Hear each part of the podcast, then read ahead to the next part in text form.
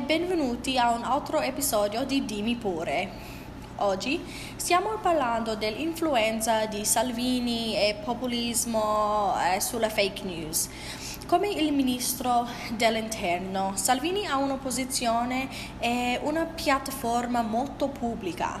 Così, i suoi post social media attirano molto attenzione perché lui ha una posizione con molta autorità. Lui è visto spesso come una fonte fidata. E quindi lui può avanzare facilmente un articolo di fake news a una posizione di verità percepita in particolare per Salvini è utile da diffondere fake news uh, sui numeri di sbarchi e immigrazione perché se lui può incitare una paura dei migranti nei suoi follower allora lo loderanno quando i numeri dei sbarchi diminu- diminuirà questa strategia non è unica per Salvini. I politici populisti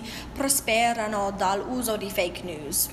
Questi politici deliberatamente provano di incitare emozioni sui follower, suoi follower. È più facile di incitare emozioni con le notizie drammatiche e false.